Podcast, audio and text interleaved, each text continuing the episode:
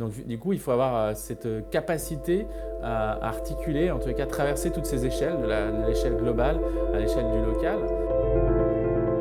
Bonjour à tous et bienvenue dans le podcast SOAN, le podcast pour les architectes et les amoureux de l'architecture. Je suis Martin Diric et aujourd'hui j'accueille Mathieu Mercuriali. Mathieu est un architecte DPLG avec beaucoup d'expérience. Il a notamment travaillé pour l'agence de Patrick Berger et Jacques Anzuti en tant que premier assistant sur le projet de la canopée des Halles, mais aussi pour l'agence OMA.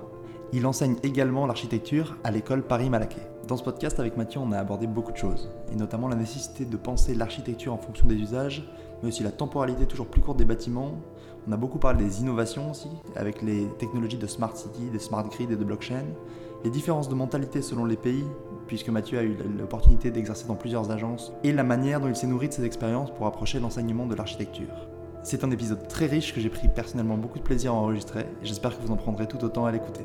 Bonne écoute Bonjour Mathieu, du coup dans le, premier, dans le troisième pardon, podcast SOAN. Merci déjà d'être là. Ben, merci à vous de m'avoir reçu. On va commencer par euh, une petite présentation. Est-ce que tu viens te présenter pour les auditeurs? Oui, alors je m'appelle Mathieu Mercuriali, je mhm. suis architecte et docteur en architecture. Donc je suis diplômé depuis 2002 euh, et depuis j'ai fait un doctorat donc euh, en 2015, euh, ce qui me permet en fait d'avoir une triple activité, mhm. Toujours en tant qu'architecte mais à la fois en tant que praticien. J'ai travaillé dans diverses agences. Je suis aussi chercheur, donc euh, j'écris, je participe à des colloques, à des séminaires, je, je, fais des publications. Mhm. Et puis euh, le troisième volet, c'est que je suis enseignant à l'école d'architecture de Paris-Malaquais mhm. sur le site des Beaux-Arts et donc euh, j'enseigne le projet. Donc ce qui me permet d'avoir une, différentes approches du métier d'architecte.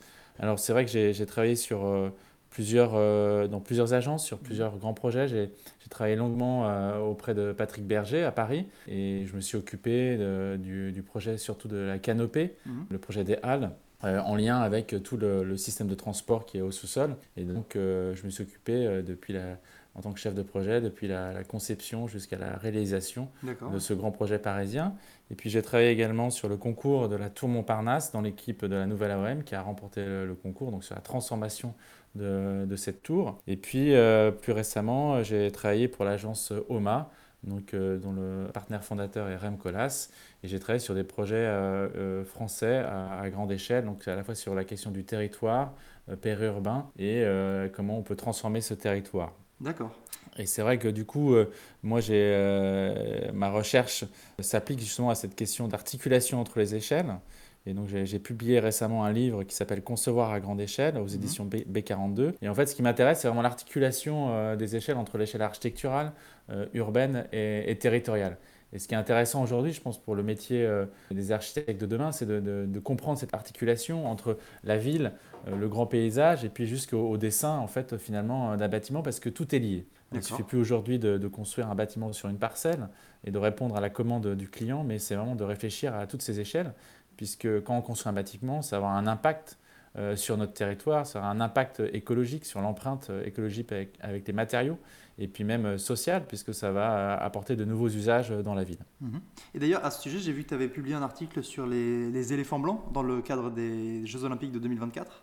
Oui, exactement. Donc, c'est vrai que cette question des éléphants blancs, en fait, pour redéfinir, c'est un peu c'est, une image, l'idée que ces grands les infrastructures euh, pour le sport sont souvent euh, surdimensionnées par mhm. rapport à leur, euh, à, leur usage, puisque l'usage est très très court, hein, sur une période de, quelques semaines, voire plus, quelques mois pour les, Jeux aussi olympiques. Et donc du coup, ces grandes infrastructures sont peu utilisées après. Même finalement, elles sont même détruites, elles sont laissées à l'abandon, comme on peut voir les, les infrastructures des, des JO d'Athènes mhm. récemment. Et finalement, comment on peut intégrer, ou en tout cas réfléchir en amont euh, à l'intégration de ces grandes, grandes infrastructures. Et c'est pour ça que, par exemple, la, candidature là, pour les JO 2024 de la ville de Paris réfléchit justement à faire des structures temporaires, mhm. ou en tout cas des structures dimensionnées pour qu'elles soient réutilisables euh, par la suite. Et donc c'est vraiment une, inscription de, projets comme ça qui sont ponctuels sur un, un long terme, et aussi pour minimiser aussi l'impact écologique, mais aussi sur le coût de, dispendieux mhm. de, de, de, ces grands projets. Donc c'est ça qui m'a intéressé. Et finalement le lien avec aussi euh, l'urbain et les usagers euh, futurs en fait des espaces de, transport, euh, de, sport. Pardon. Oui, parce qu'effectivement, dans ton article, une de tes recommandations, c'était de penser les, les, les, infrastructures pas seulement pour les jeux ou pour les athlètes sur les deux semaines ou, le mois de jeu, mais aussi ensuite pour les, euh, les, personnes locales, en fait, comme ils ont fait en, Angleterre, si je ne dis pas de bêtises. Exactement. C'est-à-dire que du coup, euh, vraiment, euh, on, pense un quartier, c'est ce qui, ce qui va sûrement être fait avec le village olympique à Saint-Denis, mhm. ce qui, donc, qui, va, qui va accueillir les, futurs athlètes juste pendant la période des Jeux. Mais après, les bâtiments vont être conçus pour accueillir différents programmes. C'est-à-dire qu'on fait des, des, des bâtiments mutables en tous les cas des bâtiments qui s'adaptent au, programme. Donc euh, à l'intérieur d'un bâtiment qui va accueillir plutôt des, chambres, comme des chambres d'hôtel ou en tous les cas des petits appartements, on va pouvoir les transformer soit en appartements euh, avec différents types de, typologies euh, et de nombre d'habitants, mhm. mais également la possibilité de transformer en bureau, en, en, espace de coworking, en, différents, en Fab Lab, donc différents programmes qui peuvent être le support de la ville de demain. D'accord. Donc trouver comme ça un équilibre entre les deux. Exactement, et donc ce qui permet aussi de ne pas détruire ou en tout cas de transformer massivement euh, ces, projets qui ont une durée de vie limitée, mais de les, réinsérer dans la ville. Et finalement, euh, on, les pense non pas uniquement pour, pour, les Jeux Olympiques, mais on les pense pour la durée en fait. Donc ça mmh. change aussi le, point de vue. Et c'est vrai ce qui avait été pensé sur la, piscine olympique de, des JO de, Londres, qui avait été conçu par euh, Zahadid, c'est-à-dire qu'il y avait deux configurations de la, piscine olympique. Une configuration très grande échelle pour, le, pour les JO, pour le temps des JO, pour accueillir le maximum de spectateurs, avec une structure qui était euh, euh, comment dire, euh, démontable, mhm. avec une réduction de la capacité d'accueil de la piscine pour la suite, qui, puisque c'est une piscine qui, est, qui, qui accueille des, compétitions, mais qui est surtout une piscine euh, de quartier. Donc c'est ça, donc déjà d'anticiper en fait ces, questions-là. Et, il y aura quelques programmes pour les JO 2024 qui seront à l'intérieur même de Paris avec des structures démontables. Mhm donc qui auront peu d'impact, mais qui seront intéressantes aussi parce que du coup, ça va créer des... Euh, on ne sera pas que dans une zone périurbaine, mais ça va créer comme ça des territoires dans la ville euh, euh, de Paris qui vont permettre d'accueillir différents types de, disciplines. Et donc, la réutilisation aussi d'infrastructures comme le, Grand Palais ou mmh. d'autres infrastructures qui avaient déjà été utilisées. Donc comme ça, de, vraiment de, parler de, réusage et puis de réemploi de matériaux. D'accord. Et est-ce que ces structures démontables, ça fait partie un peu des... Je sais que tu as écrit une, thèse sur les, projets à grande échelle et la nécessité des outils innovants pour euh, appréhender ces projets. Est-ce que ce côté démontable, ce côté réadaptable, réutilisable, ça fait partie de ces outils innovants, enfin de ces, projets un peu innovants qui, tranchent avec ce qu'on fait d'habitude pour ces monstres un petit peu à de grande échelle? Mais je pense qu'aujourd'hui, on est, on est obligé de, penser différents types de structures et surtout euh, sur la question de la temporalité. Puisqu'avant, on construisait un bâtiment, euh, même dans les années 60, on n'avait pas, avec euh, des temps d'usage qui, étaient très très longs. Mhm. on pensait le bâtiment, on va le construire pour 50 ans, 100 ans, même quand on construisait en pierre. Avant, vraiment, on avait l'idée d'un héritage, on, transmet à, à, ses enfants, on transmet en tous les cas à ses successeurs euh, les bâtiments. Aujourd'hui, on n'est plus du tout dans, cette réflexion-là, en tous les cas. Euh, c'est un peu aussi une idée plutôt des États-Unis ou, qui vient aussi des Pays-Bas, où finalement on construit avec beaucoup moins de matière, dans quelque mhm. chose de, beaucoup plus, euh, qui a beaucoup moins d'empreinte écologique, et pour peut-être moins longtemps, puisque aujourd'hui les usages, ça va très très rapidement. C'est-à-dire euh, que euh, le, temps d'usage d'un bureau, c'est 5, maximum 10 ans. Il faut retransformer l'intérieur des bureaux. Et même aujourd'hui, on voit qu'il y a un besoin en logement, donc il y a les transformations des bureaux en logement. Et donc, euh, il faut penser, les différents maîtres d'ouvrage qui construisent les bâtiments réfléchissent à ces, à ces successions d'usages dans la vie d'un bâtiment. Et même la, question aussi de la démontabilité. Mhm. C'est-à-dire qu'on va construire un bâtiment pour un certain nombre d'années, et au lieu de le détruire, on va le démonter et pouvoir réutiliser les matériaux. Donc c'est aussi une économie de, moyens, mais aussi une, économie, euh, sur, euh, le, long terme en fait. Donc c'est vrai que la question euh, de, faire des, structures démontables, il, y a, des structures démontables à court terme, mais aussi des, structures qui sont en tout cas démontables à plus long terme. Et ça, je pense que c'est aussi une nouvelle manière de, penser la ville, avec des coûts aussi de construction qui sont moindres. D'accord. Et est-ce que ça, quand tu as travaillé sur tes grands projets, notamment la canopée, etc., c'est un mode de pensée que tu vois petit à petit se développer au sein des grandes agences d'architecture?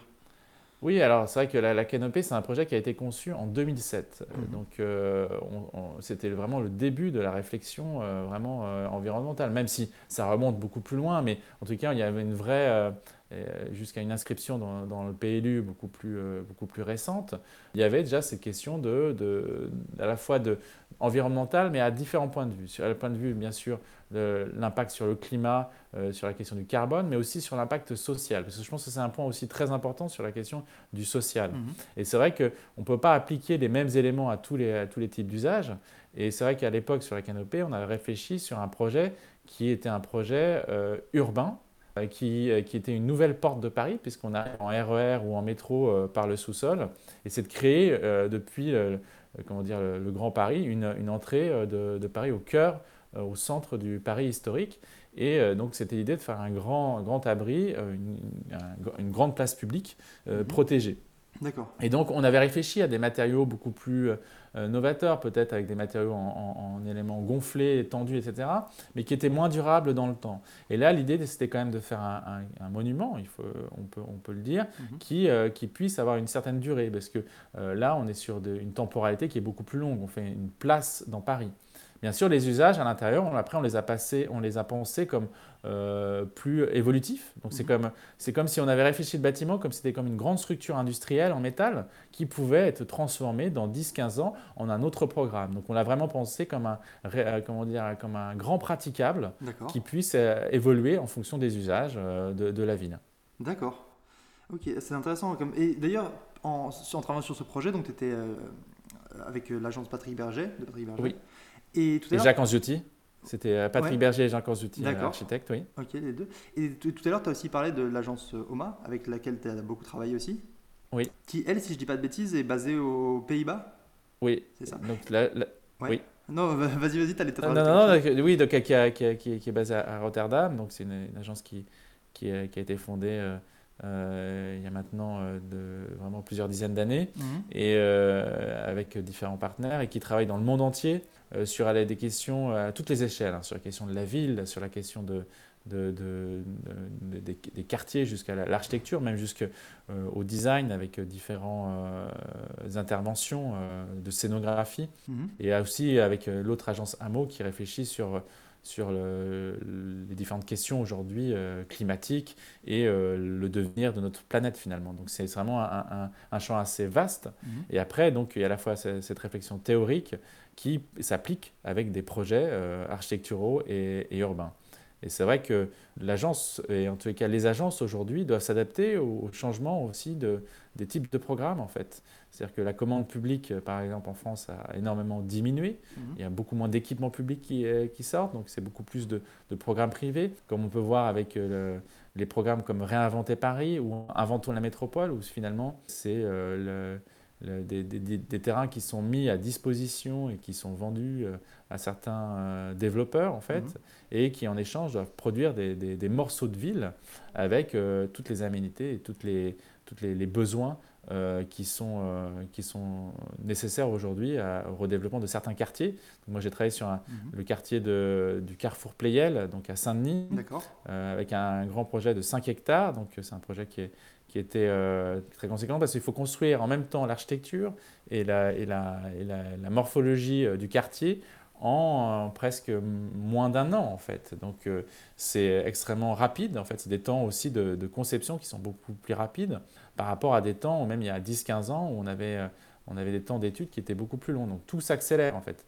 Notre vie s'accélère avec, avec les différentes, comment dire, finalement avec les réseaux sociaux et puis les, connexions qui, qui, sont possibles, rendues possibles entre les personnes. Mhm. Et finalement, dans le monde du bâtiment, c'est la même chose, on accélère.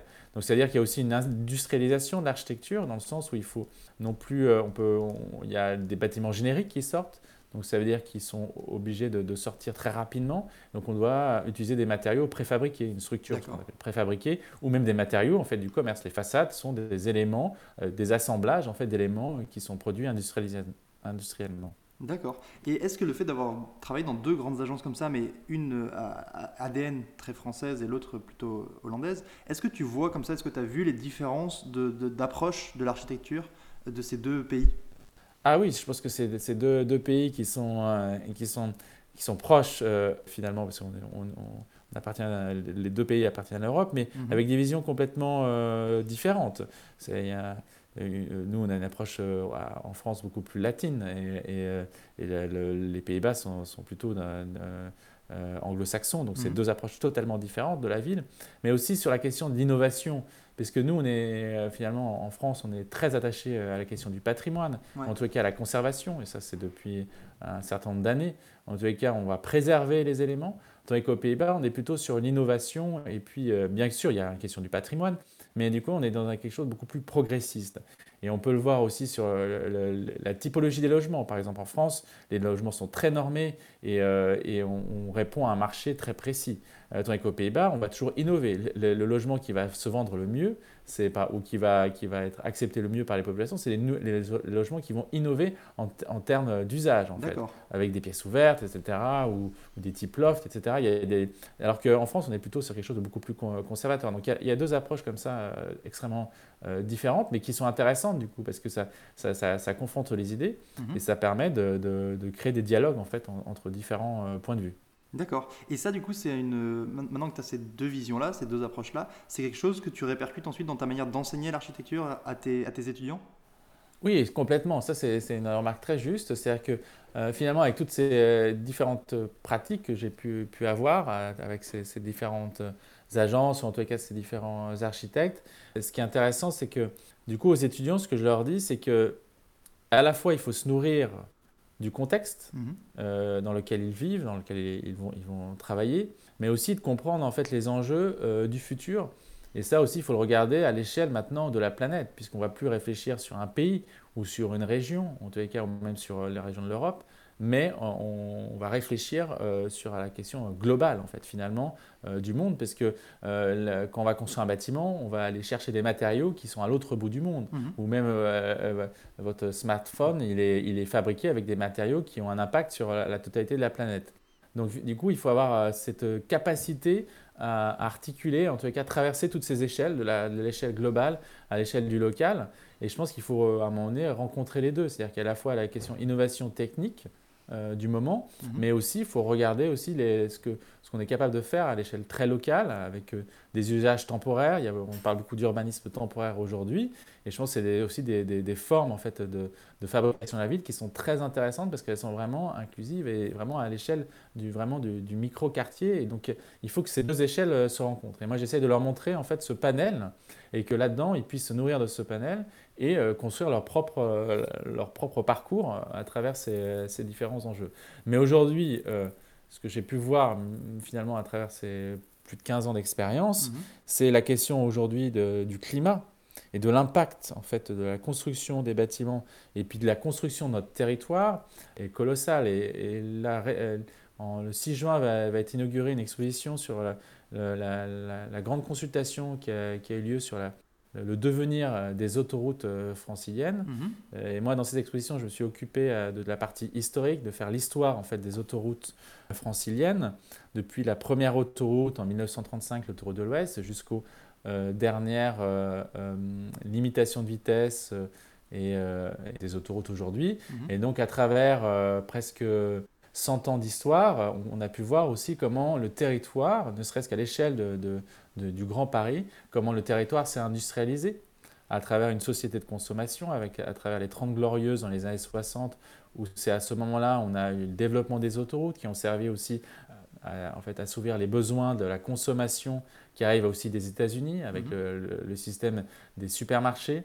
Euh, de la maison individuelle aussi, donc c'est tout un, urbanisme de la voiture qui euh, est relié par les, grandes infrastructures que sont les, les, aéroports, euh, les, deux grands aéroports, euh, le marché d'intérêt national euh, de Rungis, mhm. donc toutes ces grandes infrastructures qui permettent la vie aujourd'hui contemporaine.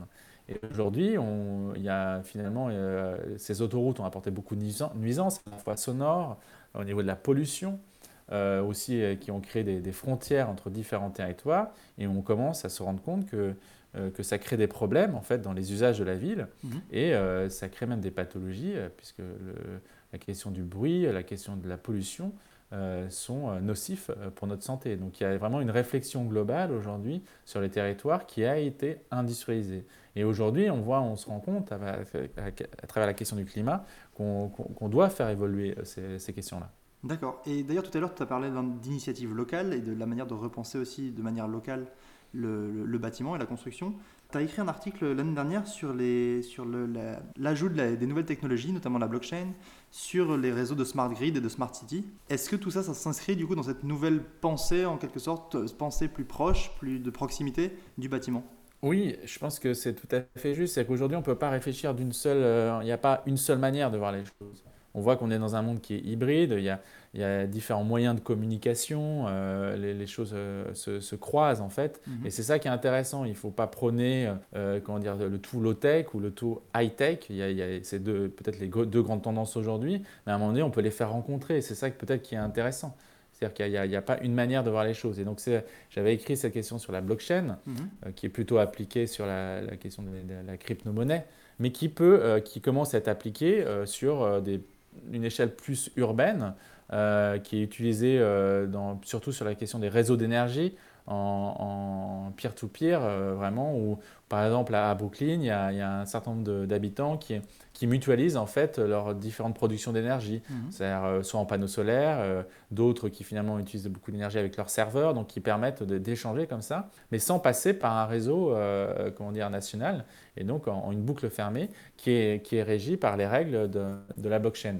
Alors en France, ça commence, ça commence à arriver. Il y a les grands constructeurs qui, qui, qui commencent dans la, avec la Smart City de vouloir mettre en place ce, type de boucle. Mais on va se confronter aussi aux réglementations euh, par rapport à l'énergie ou par rapport à la, production d'énergie qui est régulée euh, par exemple en France. D'accord. Donc ça va être moins facile peut-être de s'affranchir de ces grands acteurs-là alors? Oui, on va le voir euh, dans, le futur. C'est vrai que les choses évoluent très rapidement. Mhm. Mais du coup, il y a, je pense qu'il y a différentes méthodes. Et, et je pense que derrière ça, c'est que il y a des cercles comme ça un peu euh, vertueux, c'est-à-dire qu'il y, a différentes échelles. Bien sûr, on, c'est inévitable d'avoir l'échelle globale, on, est dépendant en fait les uns des autres, mhm. mais je pense qu'il faut un retour aussi, euh, et c'est tout, tout, finalement tous les articles, tout les, ce qu'on voit aujourd'hui, c'est un retour non pas à la terre ou à la nature, mais un retour à une, une échelle en fait de vie mhm. euh, qui soit à une échelle du quartier en tous les cas, où finalement on a perdu les interactions entre les personnes, mais qui peuvent créer euh, soit de, de l'urbanité ou soit finalement juste de, le vivre ensemble.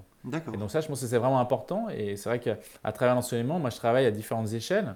Je fais réfléchir les étudiants. Par exemple, l'année dernière, je les ai fait travailler sur euh, la, transformation de, grands centres commerciaux euh, franciliens mhm. en leur faisant réfléchir sur des filières courtes, en fait, de, production, euh, soit d'énergie, soit de, matériaux ou de, ou de, nourriture, et comment finalement ça pourrait avoir une interaction sur la transformation euh, de, centres commerciaux. Donc c'est-à-dire qu'à la fois ils, réfléchissent à une grande pièce urbaine, mais ils doivent réfléchir aussi à l'interaction avec la société. D'accord. Donc du coup, aujourd'hui, notre métier en tant qu'architecte ou urbaniste, mhm. c'est plus justement juste réfléchir sur le bâtiment ou sur euh, son inscription dans, dans la ville ou dans, ou dans le territoire, mais c'est aussi réfléchir à, aux tenants et aux aboutissants, en fait. C'est qu'on crée un programme pour le, pour le, client ou pour la ville et on essaie de, aussi de lui, apporter clé en main euh, les usages pendant un certain nombre d'années. Donc c'est vraiment une réflexion globale sur notre mode, notre mode de vie. D'accord, d'accord. Donc c'est une, nouvelle approche de, aussi du, du, bâtiment et de la construction, et même pour les urbanistes et les architectes, de la manière de concevoir un petit peu l'espace. Exactement. Super intéressant. On arrive à la, fin de ce podcast. Je vais te poser trois petites questions que je pose chaque fois à la, fin de l'entretien. La première, c'est est-ce que tu as un coup de cœur architectural? Ou ça peut être un, architecte ou un bâtiment ou une, idée, une expo, tout ce que tu veux. Alors, moi, je pense que j'ai deux bâtiments qui, qui m'intéressent pour, euh, pour euh, une seule raison, mais en fait qui ont deux approches différentes. C'est sur la question de l'existant, puisqu'aujourd'hui, on, on, on, doit travailler avec l'existant et on doit au maximum retravailler les bâtiments existants au lieu de les détruire. Et donc, il y a deux bâtiments qui, qui m'intéressent par rapport à ça. C'était la Fondation Prada à Milan, euh, donc de, de l'agence OMA, donc qui mhm. est la, transformation d'une ancienne usine en une fondation, un musée, donc avec une réinterprétation euh, du bâtiment industriel, mais aussi avec un ajout de nouveaux matériaux et de nouveaux euh, bâtiments, entre autres une tour. Et puis il y a le, lycée hôtelier de Lille, de Caruso Saint-Jean, qui est aussi la transformation d'une usine, mais en une école, avec de nouveaux usages, avec il y avait des, grandes cours couvertes avec des, des, palans qui sont transformés en, en cours d'école. Et donc, c'est deux approches complètement différentes en termes architectural, mais qui sont les deux euh, apportent en fait et témoignent d'un passé, mais qui permettent de réutiliser les, bâtiments et de changer leurs usages. Donc ça, pour moi, c'était vraiment deux exemples qui sont assez euh, pertinents aujourd'hui. D'accord, dans, cette idée justement de toujours changer les usages et de pouvoir réadapter et réemployer. Mais en même temps, pas la même manière de, de, de, prendre cette, question, et je pense que ça peut être deux approches complètement euh, complémentaires. D'accord, intéressant. Et est-ce que tu as un projet sur lequel tu aurais aimé travailler? Oui, c'était un projet qui est très très lointain. C'est la ville euh, d'Akhenaton, qui était la, ville nouvelle créée par euh, le, pharaon euh, Akhenaton, qui avait besoin d'une nouvelle ville pour la, religion monothéiste qu'il essayait de, lancer. Et il a fait appel à, des architectes pour construire cette ville en en quelques dizaines d'années. Et donc, il a, il a changé euh, les, méthodes de construction en passant de, gros blocs de pierre avec des petits blocs de pierre et des, et des, euh, et des briques, en fait, un système mmh. de briques. Donc, une ville qui a qui est construite très rapidement mais qui a disparu aussi très rapidement. Et donc, c'était une ville, c'était une des premières villes euh, écologiques, puisque finalement, aujourd'hui, il n'en reste plus rien, parce que les briques ont disparu dans le sable. Et donc, j'ai trouvé mhm. que c'était un, projet assez, euh, assez intéressant, puisqu'il fallait construire la ville très rapidement, mais en même temps, une ville euh, complètement contemporaine. D'accord. Et parce que la, la, raison pour laquelle il n'y a plus vraiment de traces de cette ville aujourd'hui, c'est la taille des pierres, c'est notamment la taille des briques? Bah, C'est-à-dire qu'à à, la mort, à la mort du pharaon, euh, finalement, les, les, les, Égyptiens anciens se sont retournés à, une religion euh, polythéiste mhm. et euh, finalement ont abandonné cette ville. Et cette ville est redevenue nature, en fait. D'accord, ah, intéressant. Oui, effectivement, c'est la bonne définition d'une ville écologique. Exactement. et enfin, un projet sur lequel tu as particulièrement aimé travailler. Alors, tu en as cité pas mal, tu as fait beaucoup de choses. Est-ce qu'il y en a un comme ça qui sort un peu du lot? Oui, je pense que la canopée, parce que c'est, on, fait un projet, euh, je pense, euh, comme ça dans une vie, puisque c'est un projet qui euh, à la fois embrasse la, la question de l'architecture, bien sûr, et jusqu'au dessin du détail, mais aussi embrasse les questions vraiment urbaines, sociales, et, euh, et, questionne la, ville de Paris. Comment on peut construire aujourd'hui euh, du une architecture contemporaine euh, dans le cœur de Paris et en même temps qui soit liée à toutes nos mobilités. Donc c'était vraiment une synthèse, en fait, comme une espèce de synthèse de, tous les, savoirs et les, en fait, les, questionnements de Paris à l'époque. D'accord. Et eh oui, effectivement, donc ça, ça regroupait un petit peu le, tout. Ok Mathieu, bah merci beaucoup déjà pour, pour cet entretien. Où est-ce que les auditeurs peuvent en savoir un peu plus à propos de toi? Parce que tu as parlé notamment de ton exposition du, du, 6 juin, l'exposition à laquelle tu participes le 6 juin. Est-ce que tu peux nous en dire un peu plus et nous dire aussi où on peut te retrouver sur Internet? Oui, alors l'exposition donc euh, sera inaugurée le 6 juin prochain au pavillon de l'Arsenal, donc à Paris. Il y a mhm. un catalogue qui va aussi sortir euh, au même moment. Euh, qui s'appelle Les routes du Grand Paris euh, du futur. donc vous pouvez aller sur le site du pavillon de l'Arsenal et vous pouvez me suivre aussi sur mon site donc mathieumercuriali.fr que je mets à jour régulièrement avec les différentes informations. Et eh bien parfait. Et on mettra aussi les liens de tous les articles dont on a discuté durant cet entretien dans l'article de blog qui va avec ce podcast. Et eh ben super, merci beaucoup Mathieu d'être venu. Ben, merci à toi. Au revoir. Salut. Voilà, c'est la fin de ce troisième épisode du podcast Soan. J'espère qu'il vous a plu. Si c'est le cas, n'oubliez pas de vous abonner et de le partager autour de vous, et de nous laisser aussi une note ou un commentaire sur votre application préférée. Ça nous aide à faire connaître le podcast et à toucher de plus en plus de personnes. Toutes les ressources évoquées par Mathieu durant l'entretien sont disponibles sur le blog à l'adresse blog.soan-solution au pluriel. Quant à moi, je vous retrouve très bientôt pour un nouvel épisode, et d'ici là, merci pour votre écoute.